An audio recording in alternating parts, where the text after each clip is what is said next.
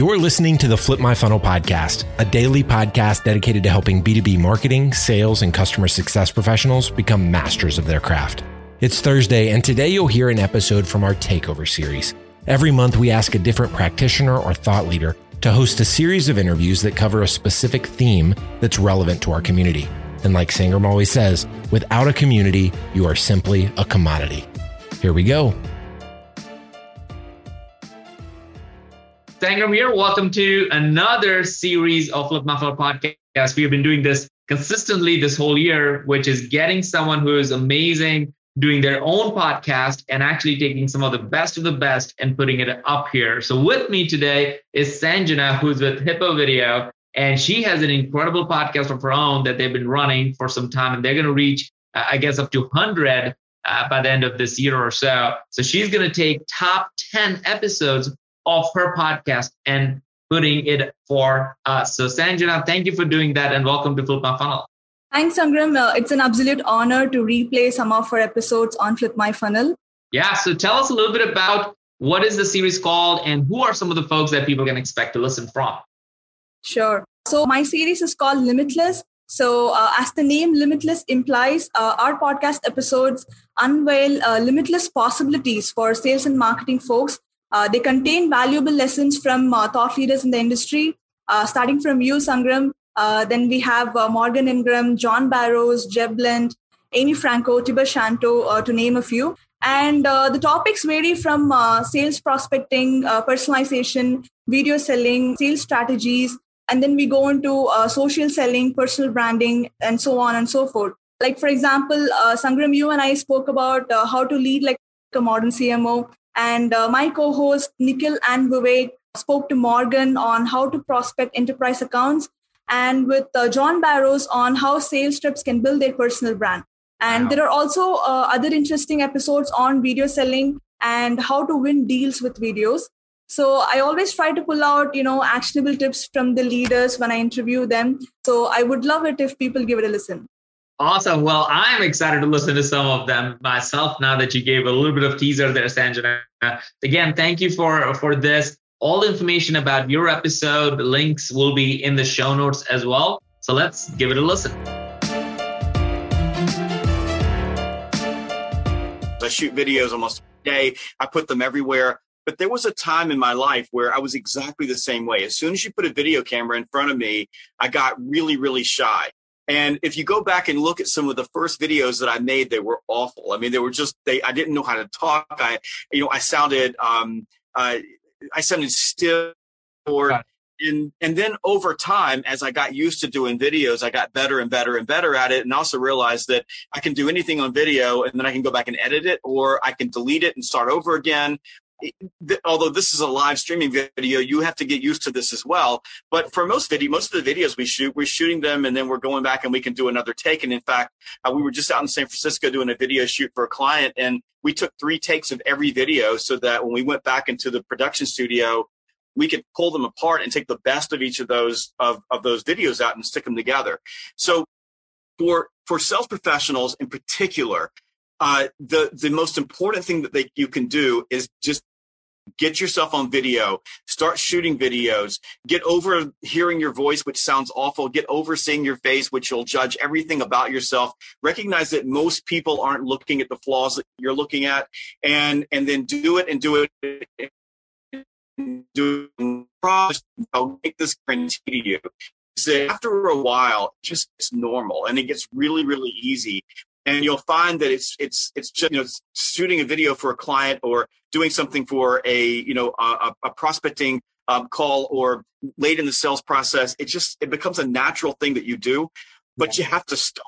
And and the only way to get over your fear is to do it because there just really isn't another band-aid or fix for that. Maybe if we gave you a valium that would work but that's going to make a very terrible video if you do that. Got it. Got it. So i understand. I've, I've seen quite a few of your uh, videos where they call you uh, four take Jeb. So I, I, I do understand because the first time I started creating videos, I still remember it was just a 90 second video, but I took close to about two hours to create a particular video. Now it just, now a lot of videos, I do it in a single take. Uh, but initially there was a lot of, uh, uh, you know, inertia for me to you know uh, uh, you know get in front of a camera that was the first thing and the second thing is you know start uh, you know press the record button right there so it was very difficult for me itself i mean and and i am leading a team inside a, you know a, a company which is a video platform and this is coming from a seasoned marketing person so for salespeople, obviously, because this is not uh, the routine that they follow. This is something that they would have to do separately, uh, you know, initially to at least get started, to start seeing results. So as I see it, they have to come up with a process uh, themselves and, uh, uh, you know, figure out what uh, they should say and how to create a script which actually is easy to memorize and easy to deliver. So that is the first step many times what I've seen is if the script is a little complicated or a script is a little complex, if you're adding a lot of lines, you tend to forget. And if you forget once, it is very difficult to come back from that. So, so uh, have you also faced something like that when you started out uh, with videos?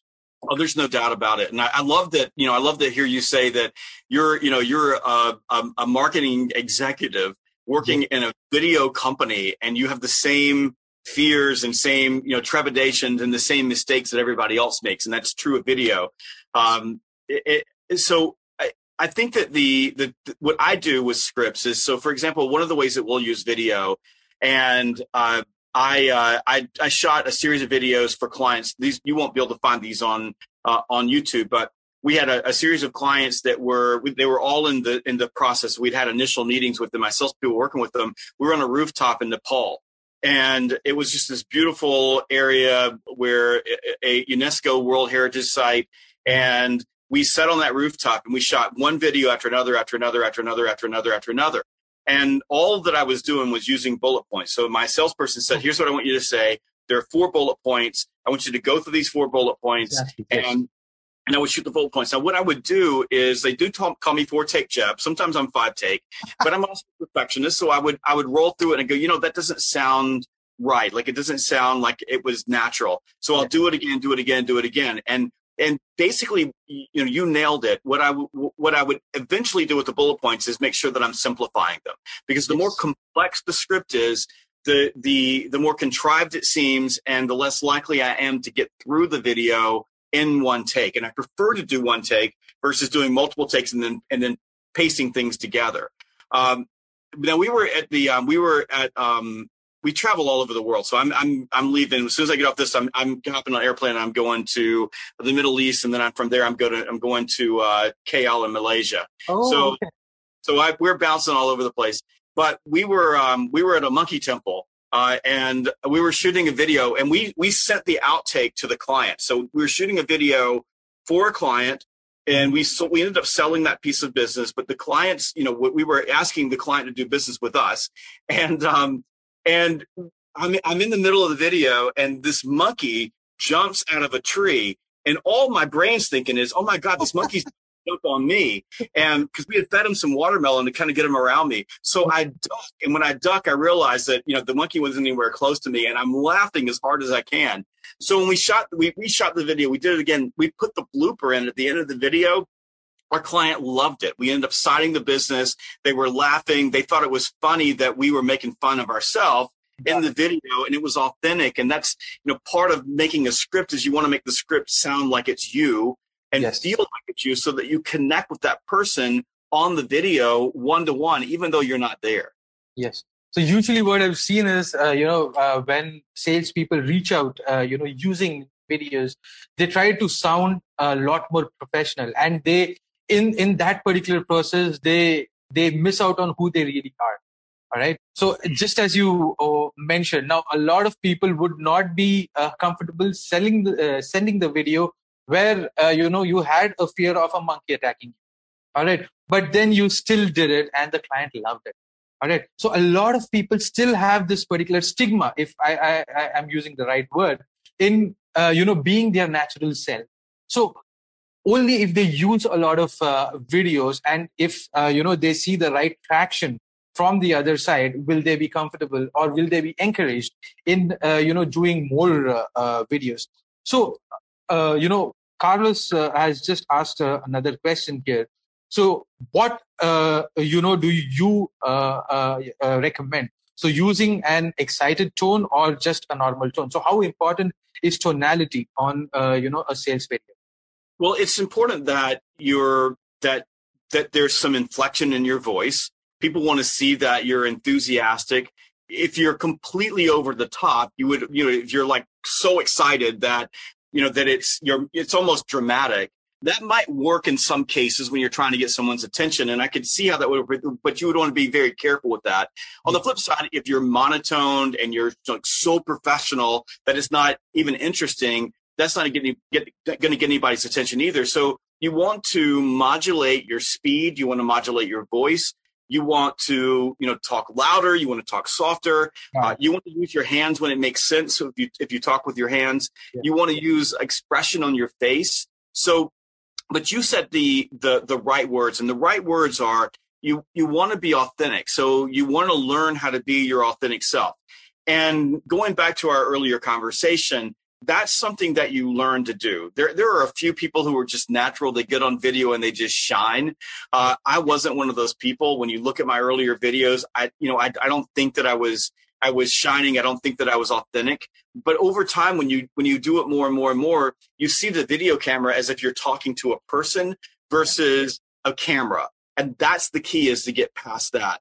So, so be authentic, be who you are, but make sure that when you go back and watch it, the person who was watching it would know that you're interested in doing business with them or that you really want to meet them or that what you're saying carries some weight. And and then practice and practice and practice so that you learn how to use that inflection. And you can even see right now how i'm moving my body on the video. I like to have movement in the video. And even when i'm shooting videos um, for example on an iphone i'll have the person slightly move the video camera just you know on my on my iphone. So they'll be holding the iphone up like this and they'll just be moving a little at a time back and forth just to create some movement because all of that movement is capturing the person who's watching you is capturing their brain and their uh-huh. brain is paying attention to those those pattern breaks and it's pulling them into the video. Awesome awesome. So uh it's very interesting that you mentioned about the tonality and how to use different tonalities to actually break the ice here now, the second thing that comes to mind uh, when uh, recording videos is the duration of uh, the video. So, uh, what now? Uh, I mean, I, I know uh, that you might have heard this particular question time and again, but is there an ideal length to of the video to target? So, is 30 seconds the mark, or 60 seconds the mark, or 90 seconds the mark? Or is it that at different stages of the you know sales uh, uh, stage, you have to use different lengths of videos. So what's your take on that? Well, the the shorter the better. So the you know, and that's a little bit of a different animal. So let's just say that I'm posting a video on YouTube, and you've uh, done your research. You've seen a lot of my videos on YouTube. They're really really short videos. Most of my videos are are short clips. Some of them are are not even 30 seconds long.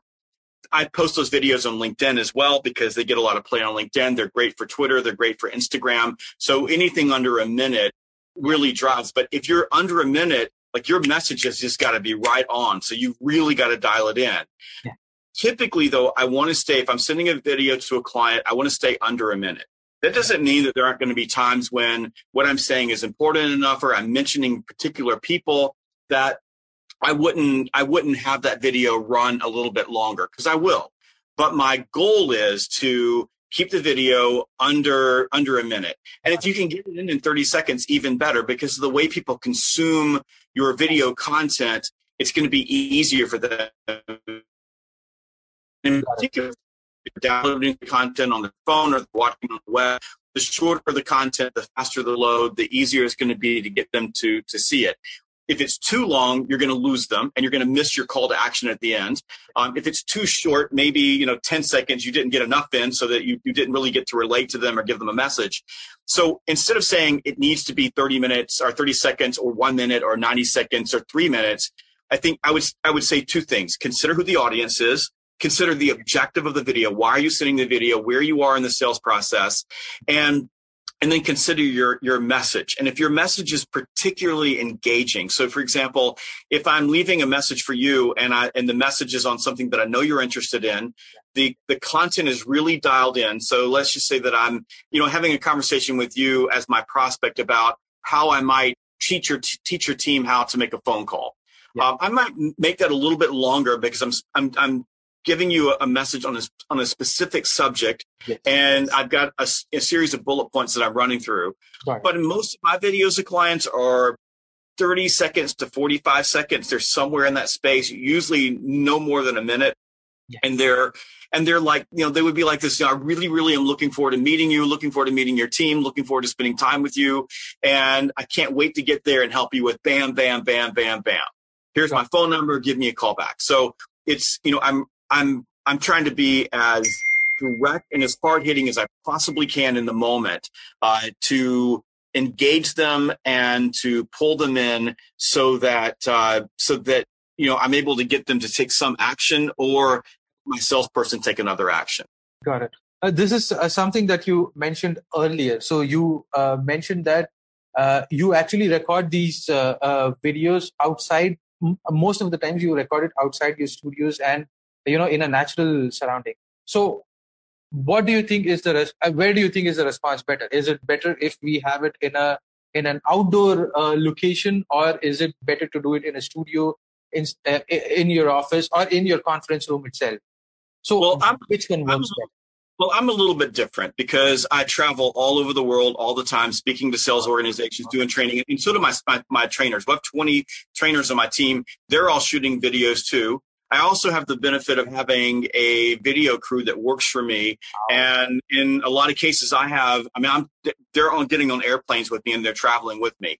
So I have some, I have some, you know, some parts of my life that regular, you know, if you're a salesperson, your company's not going to hire a video person to, you know, hang out at your desk with you. Right. So yeah, so I would say yes, when you can shoot a video in a cool place, uh, and it doesn't necessarily have to be, you know, on top of a building in Nepal. I mean, that was a really cool thing to be able to do. You know, hanging out the Monkey Temple. I mean, that was an awesome backdrop. Uh, I did a video for, I did several videos for clients at uh, uh, India Gate in Mumbai. So, you know, I did I did a video at the uh, at your Parliament building in New Delhi. So I've done some really cool videos and neat places that most people don't get a chance to do. But I also a video recently. I was uh, on a hike with my wife, and we were in this neat place where there was a, a rock outcrop. And I said, "You know, I've got several videos I need to for, make for clients. Hold my phone for a minute." And so I went bam, bam, bam, bam, knocked them all out, put my phone in my back pocket, and walked away. Edited them later, and even made a couple of mistakes on them that I edited out. I shot a video um, not long ago at my cabin up in the woods and uh, it overlooks a lake. And so I just put the lake behind me and shot the video. And I shot that on in the moment and sent yeah. to the, the, the, the prospect two minutes later.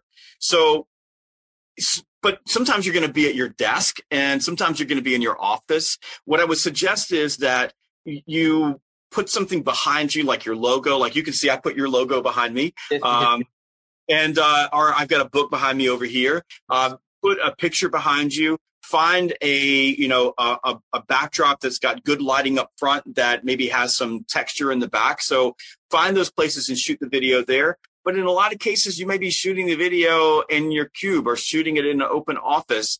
Um, we shoot videos in our clients' offices, so we just blur out the background, which we have the ability to do because of our cameras. But we'll blur, blur out the background in an open office setting, and it's surprising how well sound works, even on an iPhone in a big office. Or you know, one of the things that I use all the time. So I've got a GoPro right here, so I use a GoPro, and there's you know wonderful editing software that goes with a GoPro. So I'll have those with me and um, and you can you know sounds not you know sounds sometimes in, the, in a loud place you can you know you've got a lot of background noise but it really does well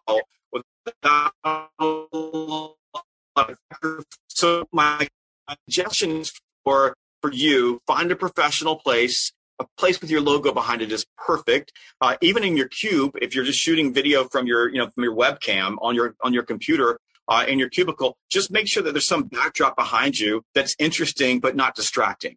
Got does it. it make sense? Yeah, it does. It does. It makes perfect sense. So uh, this this is a question from uh, Mark. So what do you recommend for SDRs who are making high value, high volume calls per day using a similar video uh, too many prospects. So, what are your thoughts on that? Well, if you're, you know, if you've got a one to many video, that's, you know, that's one thing. And that video is going to be a video that maybe, you know, you're just like, let's say that you have a, a, big list and they're not very qualified and you're trying to get people to engage with you so that you can qualify those. There's nothing wrong with shooting a video for that list. What I would suggest that you do is that you focus on the vertical. So if you've got particular roles that you're focusing on, if you've got particular company or industry verticals that you're you're focusing on no different than with a voicemail and no different with the the you know, your because statement which you'll find in fanatical prospecting but yeah. what you say to them that's going to shift to the role to the circumstance to the industry vertical to the size of the company so you may need to have multiple takes of your video that you're sending in bulk to multiple people versus a one to one that connects with them based on their unique circumstance. Now what's important to understand is that you, you know your your your video is not going to connect with everybody. It's not going to exactly. it's not going to connect with everybody's circumstance. So you want something that on the bell curve is going to connect with most people when you're building that type of video. The other thing that i would say to you is um, is do A B testing. So maybe make three different versions of your video that you're sending out to multiple clients in a high activity situation, and then see which of those videos is converting the highest, and then focus on what's right in that message and then create more videos around that. The other thing that you can think about as the SDR is where you're putting videos in your sequence. So let's just say that you have a, uh, um, I don't know, let's just say you go uh, four, three, two, one. So you make four outbound calls and leave voicemails if you don't connect with them. Then you send three emails. Then you do two LinkedIn touches, and then you send one video. Yeah. Um, so if you're using that, where does that video sit? And that, that sequence wouldn't be you make four, then you do three, then you do two, then you do one. It yeah. just means that, that process. So you could do a five, four, three, two, one. You could do five calls, four emails, um, three touches, two videos, and maybe one one gift or you know one one other type of touch that would be a direct mail. We use a uh, we use direct mail all the time in our sequences, and it works oh, great. Awesome. Um, like a card, you know. So we'll send a card out, and we did a card recently where we sent a video, and then we had a snapshot of the video on the card, and then a quote from the video in the card. So we we tied those two things together in one campaign. And by the way, that campaign was a bulk campaign okay. where we had single video that went to multiple prospects, not not one to one, but the cards were all personalized. So you just have to think about where you're putting it, and then you want to create multiple videos, test those videos. Got it. And then one more thing is refresh them often because you know you may shoot a series of videos and you're working on them, but you're going to get better and better and better. So go back to what you've mm-hmm. shot and redo them, create new messages, make them fresh, uh, it connects you back with the message and uh, and always be iterating. Got it. Got it. So excellent points all around there. I, I guess you have covered uh, you know the next two or three questions that we were going to ask you. So francisco if uh, you're online probably i guess your question is answered by jeb already. And we had a question from uh, steve who's the ceo of lead growth on what order do you recommend to reaching out to clients to uh, reaching out to new prospects that is email linkedin phone text. So i guess a part of that is uh, covered in what you said jeff that is the 4321 so do you have anything else uh, to uh, you know bring in there? Probably you have covered email you've covered uh, phone prospecting you've covered you know video messaging. But what about social media? So how can you actually use these one-on-one videos or personalized videos uh, in video prospecting, but in social media. So, what's your take? Well, let me, let me answer the question first. So, I always recommend pick up the damn phone. Okay, so hear me loud. Pick up the damn phone. Call people.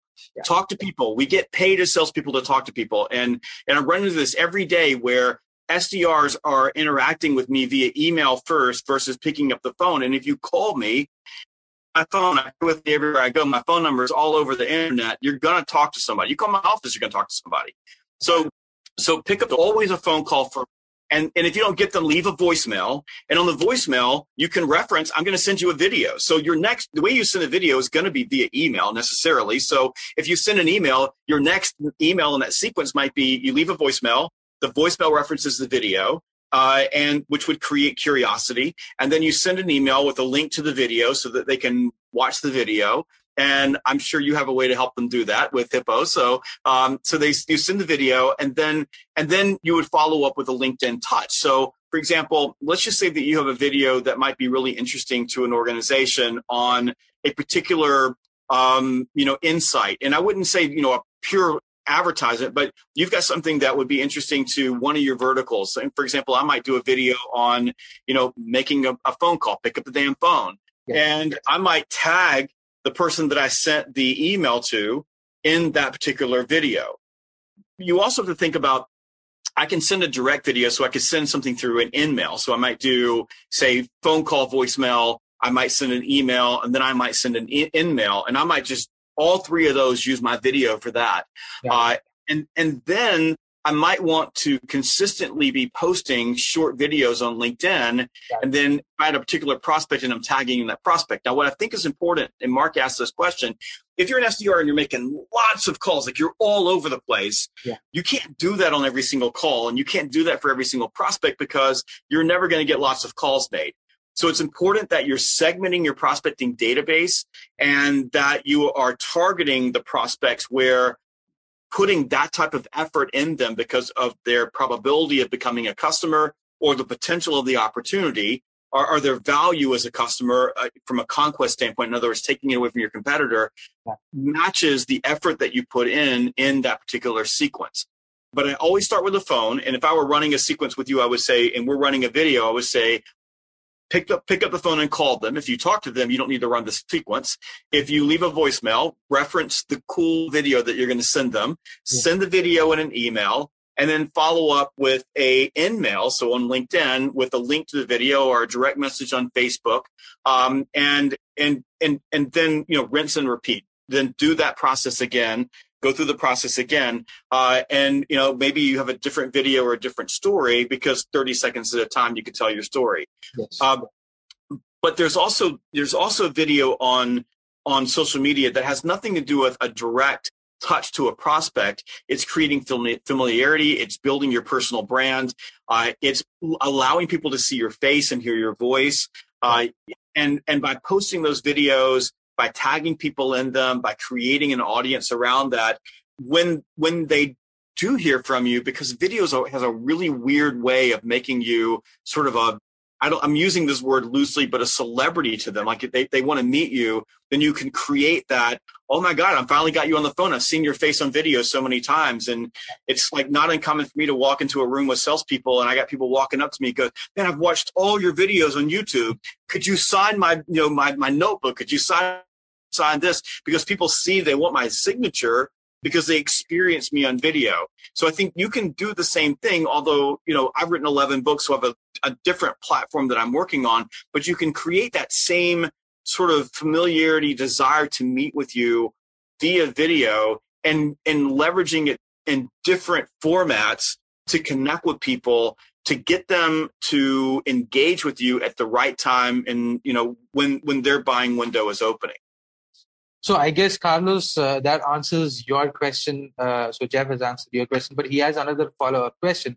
Uh, do you have a particular structure for a video? So you know these are the uh, uh, uh, these are the stuff. This is the stuff that has to be said. you know, at the start of the video, and probably you have to close in a particular way.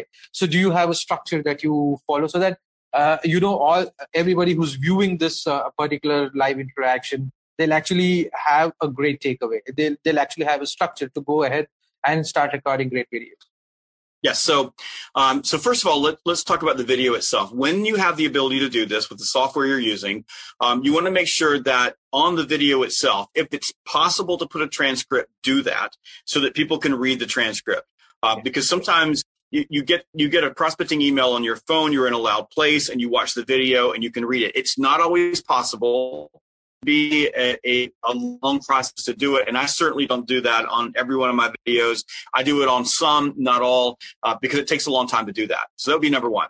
Number two is you want to make sure that on the video, either in a lower third or somewhere in the video, you have your contact information. And I would have that up on the video the entire time. Mm-hmm. So your email, um, if you're on Twitter, your Twitter Twitter handle, uh, and and your phone number, so people can call you. So that's an easy call to action. You want to make sure that that graphic is in there, and that every time you create a video, you can drop that graphic in. So those are a couple of things. In terms of structure, let's let's focus primarily on prospecting so if you're if you're engaging at the top of the funnel and i'm trying to get someone to to to call me back or to engage in a conversation i want to follow a four step framework and and it begins with a hook so as soon as they get the video you got that that long to catch them so you want to have a hook and the hook has to be about them so you typically, you know, you'll go and, hey, this is Jeb Blount. I'm from Sales Gravy. We're the largest sales training company, blah, blah, blah, blah, blah, blah, blah. Lost them. They don't care about you. They care about their issues. So you want to start off with something like this. You know, this is Jeb Blount, and so many people like you are struggling to keep the pipeline full. Okay, so I'm saying something up front that connects with them. The next step is to relate to them. So relating to them is stepping into their shoes. It's empathy, the meta skill of sales. So what I want to do is step in their shoes. And so I totally understand where you're coming from because the people that I talk to, they're experiencing these problems. They're having this pain. They're seeing these opportunities to change. Uh, so I want to hook you with something that's about you and I want to step into your shoes and relate to you so that you feel that I get you in your problems.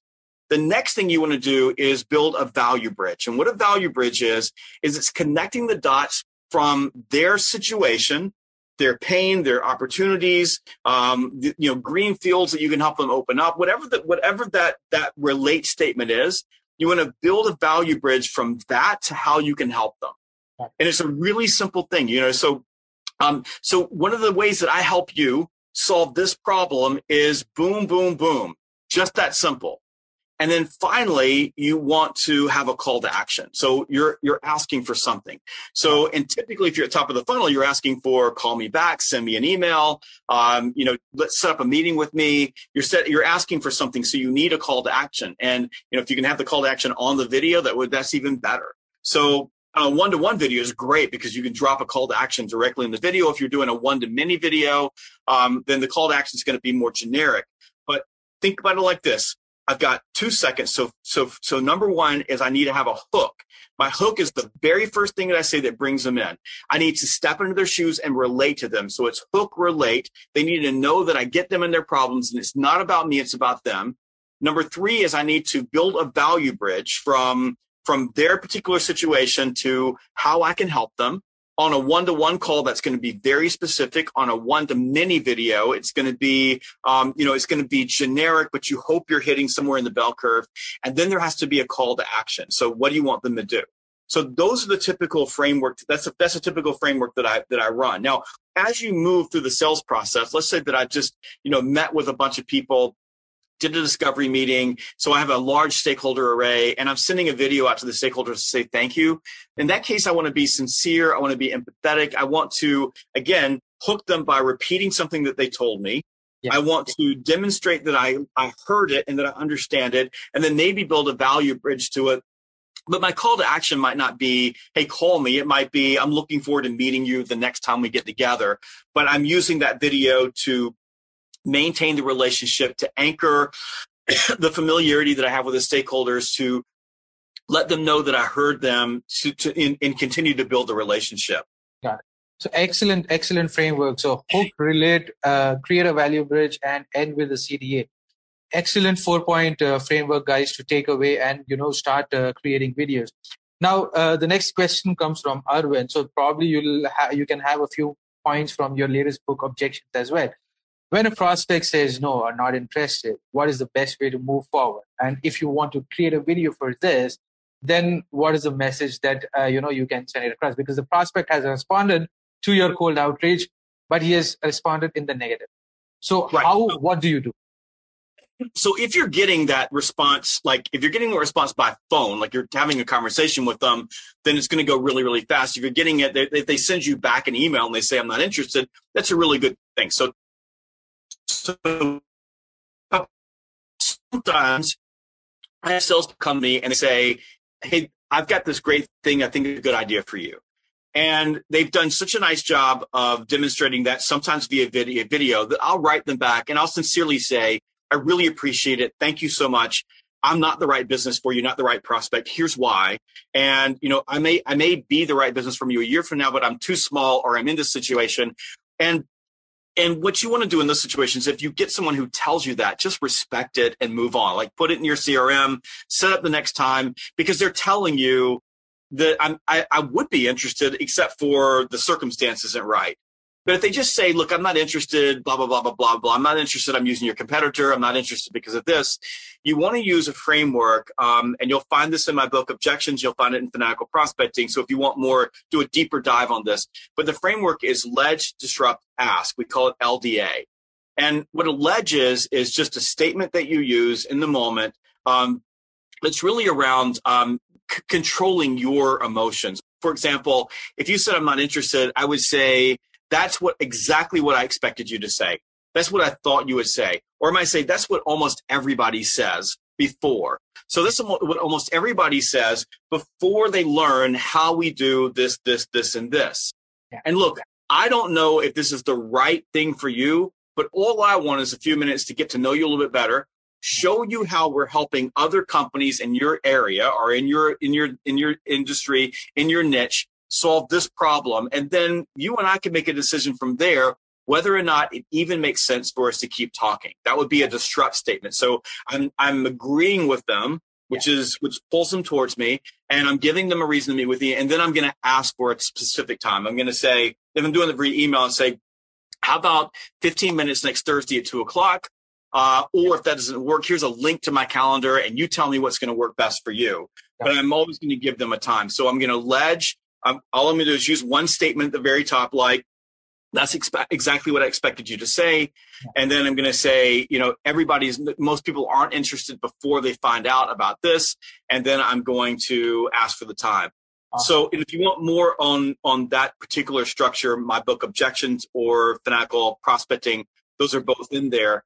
Uh, but those will, you know, you're going to turn around a, a, a certain set of those of those prospects that way. And by the way, you could do that via video, you could do that via email, you could do that via a direct phone call. Any of those ways will help you use that framework. Got it. So Arvind, I hope you got that, uh, buddy. So as you, as Jeb clearly mentioned, you actually have to acknowledge what uh, your prospect has uh, told you. You have to respect what they've uh, mentioned, and then uh, take it forward. Uh, you know, to a close. So there's, you know, something else that you know we've another question that we've uh, uh, got from Sri. Uh, so he's actually working for a, a, global unicorn, and they are actually you know competing against the likes of Salesforce, Zendesk. So he has a clear-cut question. You know, he's actually uh, uh, uh, you know going up against you, you, know the industry leaders or the category leaders so in that particular case how does he create a prospecting email now that is the first part of the question now, second part of the question is he's an Indian who's sending a video, uh, you know, into the U.S. market. Will there be cultural problems in? Uh, will the U.S. prospect, uh, you know, accept this particular video, uh, uh, you know, message? So, have you uh, ever faced that particular question?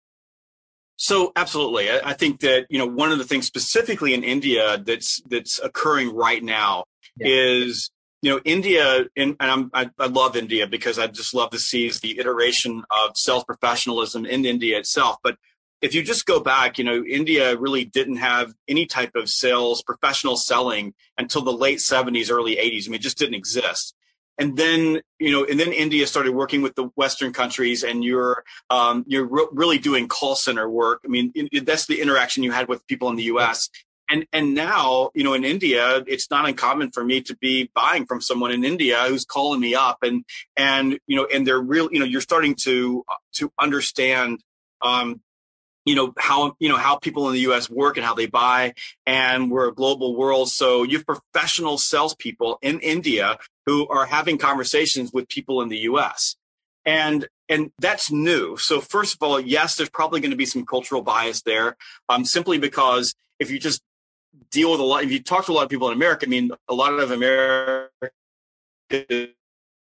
experience with people in India was they were calling up because their phone was broken and they're talking to somebody in Mumbai um, or in Pune or you know or in New Delhi and they're having some of these you know these conversations and they they they, they didn't go very well. So first of all, you're going to have to break through that bias. There's no doubt about that. And the human human similarity bias is always in play. So how do you do that? Well, the first thing you want to do is go back to what we were talking about earlier. Be authentic, be yourself. Don't try to be someone that you're not. One of the, I think, the big mistakes that Indian call centers made early on in the process is that instead of using your real name, you were calling yourself an English name, yeah. and everybody knew that that wasn't authentic. I mean, we knew that you know the person we were talking to was not named Stan. It was Anoop, but not Stan, right? So we, you know, and people can see right through that. So just be who you are be nice and even look even if like you know english is you know you're, you're like you're struggling a little bit make a joke about it you know because people laugh at those type of things and then be sincere about wanting to work with them. So authenticity sincerity be human um, you know be empathetic. We go back to hook right and relate step into their shoes relate to what they're what they're saying. Do that first because we can't we can't like say that there won't be a cultural bias because there's going to be one but what we can say is that you know human beings like they just everywhere i go in the world if you smile and you're nice and you're kind and you're authentic and you're sincere people connect with that. And uh, and then what i would also say is that you can't do one and done. If you're trying to get through especially when you're dealing with someone who is buying from the market leader if you prospect into them once you send one video and they brush you off it's not going to work. And a great example would be a company from the UK that sells software as a service uh, in the training space that I ended up buying from. Their sales rep called me 71 times. He left 71 voicemails. 71.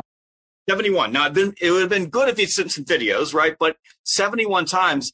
But he called me enough times that I realized he wasn't going to go away. He was always professional. There was nothing. He was. It was nothing but professional and nice.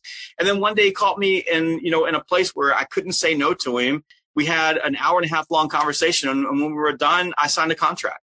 Wow. So so you have to you have to be persistent with it especially when there's a cultural divide. You have to be persistent with it because people need to see that you care and you're sincere and you're persistent. And believe it or not and this some people don't believe this but people really really really appreciate and value human beings that are you know that work hard and use their resources and try every way to get in.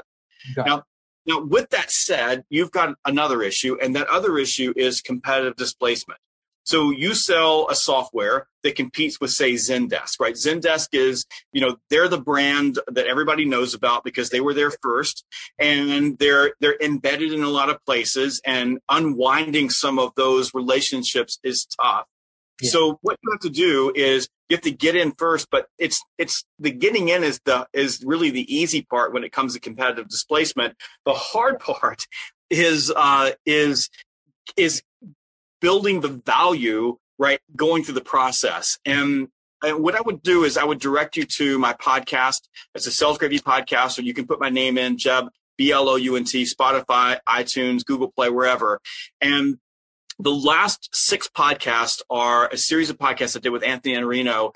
And what you'll find is uh, us talking about this exact thing in depth. Like, how do you displace an embedded competitor in a highly competitive market is not enough time for us to go through that process, but it's all about finding the right people, building value, being insanely persistent, and especially making sure that you're paying attention to when those buying windows are going to open and you're getting ahead of those buying windows.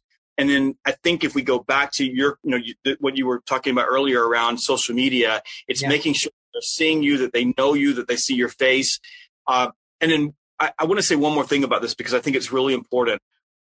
If if I'm selling to America from India and I and I'm just stepping into someone who is an Indian sales professional shoes and I'm selling into the US market, if it were me, I would be intimidated a little bit. I would be I might be a little bit uh, insecure about if there was a language barrier. I mean, everybody in India speaks English, but it, it, not all at the same level. Um, there are, you know, I, when I'm in India and I'm training sales professionals, a lot of the sales professionals I trained were educated in the U.S. and are now in India selling, so it's really easy for them.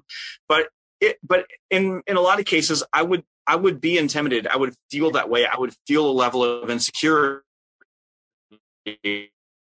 And what I say to you is is is you know you you you more than anything you have to be persistent you have to create multiple videos you have to do a lot of touch points you have to stay in front of people um, but pay attention to being empathetic. Pay attention to the human connection that you're building. And maybe you have to do it a little bit soft at first to build that connection. Um, but don't allow your insecurity to keep you from being persistent.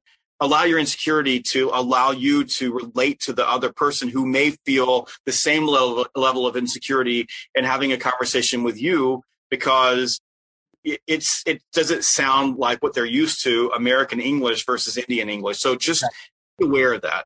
Got it. Absolutely. You you have to be authentic to actually start uh, uh, to break the the ice and you know bring down the walls that usually people have around them. So humor is a good way to uh, do that. And as you uh, uh, also mentioned, be human, be authentic, and it'll actually start working out. Now you created uh, you know a ripple by actually mentioning about you know a sales guy actually having 71 touch points and that is a huge number now, uh, at any point of time, uh, you should have thought that this is getting a little bit annoying. Uh, so, what was your uh, take on it? I mean, uh, 71 calls or 71 touch points is too much. All right. So, uh, I mean, this is something new and, you know, something that has actually worked for the person to actually, you know, get you. All right. So obviously we cannot take this, uh, uh, uh, you know, uh, take this as uh, you know an advice and run with it. So what is your uh, take on it? Well, it wasn't. It wasn't annoying. It was, you know, he even got me on the phone a couple of times, and I brushed him off. It wasn't yeah. annoying because he was professional. Yeah. He didn't voice my message and says, "I've called you 25 times. You haven't called me back." It, wasn't like that. He would say, "Hi, this is Richard. I'm calling from and trying to get on your calendar." I mean, it was just like that. It wasn't like really, uh, it wasn't even annoying at all. Um, was, so it, was, more or less the same uh, message again and again, or did he tweak it? Yeah, it was, I mean, he would change it a few times, and he would tell me, "Hey, we've got a new thing coming out, or we've got a new item we've added on here." Or I talked to one of your people on the telephone, and they told me about this, and so it it's only annoying if you're a jerk, like if you're if you're being you know overly aggressive. It's yeah. not annoying if you're being professional and you're being kind. And I'll tell you this: one of the largest accounts I ever sold, uh, a company called Fujifilm um, and this was back in the 90s. But I called the buyer there 51 days in a row and left 51 voicemail messages in a row. And I normally don't have to do that. Normally, if I leave four or five, was yeah, 51. On day 52, he called me back and said, "Are you ever going to stop calling me?" And I went, "Not." so he met with me, and I sold that deal. Uh, it was um, well over a million dollars, uh, and when I showed up, the director of sales for the company was in the meeting with me and the buyer and offered me a job. And he said, I wish my salespeople would be as persistent as you because yeah. people dig that. We think we're being annoying. You are not being annoying if you're being professional. Now, let me put some, some brackets around this. In my case, with the, um, with Fuji, um, they had a contract coming up with my competitor. So they had an open buying window if I did not get in before that buying window closed, they would sign a contract with either one of my competitors or the incumbent competitor, and that would lock me out for another five years. So in that case, I had nothing to lose by getting in. So it's so super important that you understand that there's some buying window. And, and in Richard's case, the guy that called me 71 times, his software changed my company. So he knew that we needed him. We knew that it was something that we needed to buy. And he, and, and by, and, and truly it changed our company. We, we've grown faster. It made our lives better. So he knew that we were a prime prospect. We didn't have a competing software pro- program. So he knew that he had to get in before we bought from somebody else. Got it if you call someone you don't know, like if, if I'm a, let, us just say that I go to a tool like Zoom Info and which is a tool that I love for gathering information. So I, I get a list off of Zoom Info of vertical, and I start calling. You know, I start calling these people. I don't know anything about them. I don't know their. I don't know what you know what their situation is. I don't know the competitor is. I don't know their buying role. I don't know those things. And I call seventy one times. Then I'm a jerk. I mean, I'm not. I'm stalking them. I'm not helping myself. So it's different when you have a qualified prospect and you have either an identified need or an identified buying window and they're a high value prospect that if you don't get in there and sell them, someone else is. Goes into that. I would never do that with someone that I, it's a pure cold lead. I would run a sequence against that lead. Yeah. So I might run, you know, a five, four, three, two, one sequence against that lead. That might that might run over six or eight weeks. And then once I ran that sequence, I would take all the people that I connected with and qualified. I would move them to another place, another list in my database for the future. I might have some of those folks that moved into my pipeline, and I would have a list of them that I never got in touch with. So I would put them in another list. I would save them from another time and I would run that again maybe two quarters from now or six months from now. I mean, I would pay attention to the, any signals that I was getting off the web that maybe they were coming into my website. But what I would do is I would switch that up. But if I if I talked to you and you said, listen, Jeb, we are going to be buying sales training for our organization and we're we're looking at a couple of vendors. Yeah. I'm going to call you every day until you give me a shot because once you buy that sales training, if if I don't get in, you're not going to come back and buy you're going to you're going to connect with a training company and that's who you're going to buy training from. Yeah. So so before everybody gets a little crazy over this, just understand that like everything in prospecting, you have to know your audience, know where you're going, know why you're going there, and and then when there's an open buying window or there is an identified need and they're qualified then you got to do whatever it takes to get them to engage. Yeah. because if the buying window passes then you're out you're cut out. So for example the Zendesk question if you know because you talk to a stakeholder that they're mad because it's not connecting with something else in their organization then you better by god do whatever it takes to get in whatever it takes. Because if they don't pick you they're going to pick another software vendor that's going to fill in that hole obviously obviously perfect makes perfect sense. So uh, uh, you know the last question uh, this is from Shovan.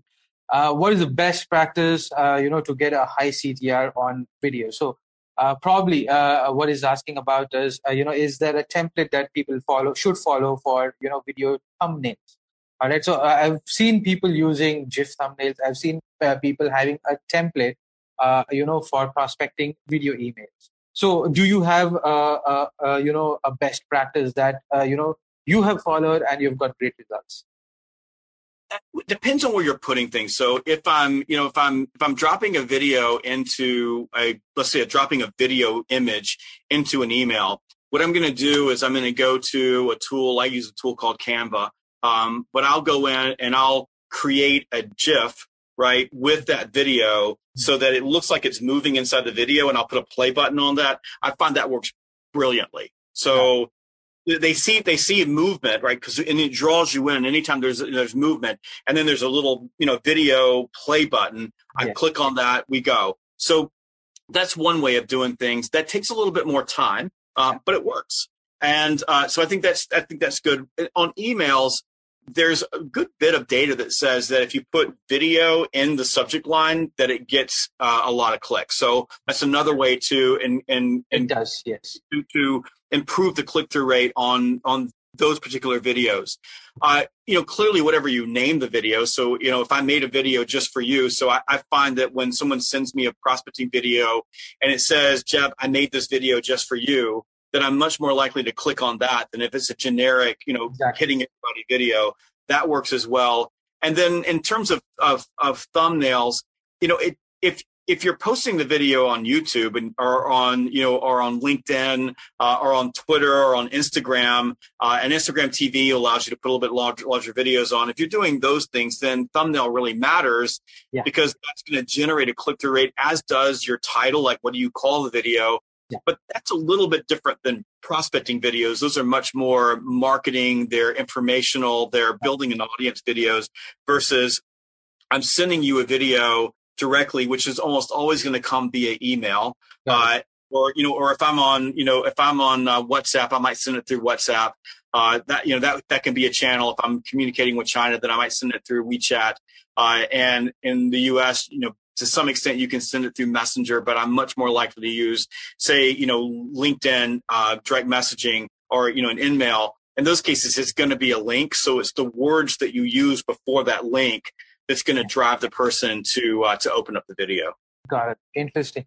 Excellent uh, points there uh, Jeb thanks a lot again. So uh, what I'll do is I'll quickly introduce uh, Hippo Video and and then we'll close it uh, out. So our partic- uh, our attendees actually can keep asking questions. We'll send an Excel sheet uh, and probably we'll share that with you. So after the uh, this uh, live interaction session, also you can actually answer those questions, and we'll uh, uh, you know publish that in our article. So I'll quickly share my screen, and it is just going to be another five minutes of you know this particular interaction. So I'll talk to you a little bit more about Hippo Video. So Hippo Video is actually a personalized video distribution platform. For what we talk, so what do you mean by personalized video distribution platform? Is you can actually take one video asset and you can personalize elements in that. You can add merge fields in that. And if you have a list of, like Jeb mentioned earlier, so he was personalizing, uh, uh, you know, with direct mails. But here you can actually create personalized videos and send unique video experiences to your entire uh, list. So we have seen videos being used in different uh, processes when it comes to marketing campaigns, training, sales, and success. And these uh, videos are actually being distributed over blogs, emails, uh, uh, landing pages, mobile apps, social media, and collaboration systems. And here we'll just uh, take you through how you can actually use personalized videos via Hippo Video itself.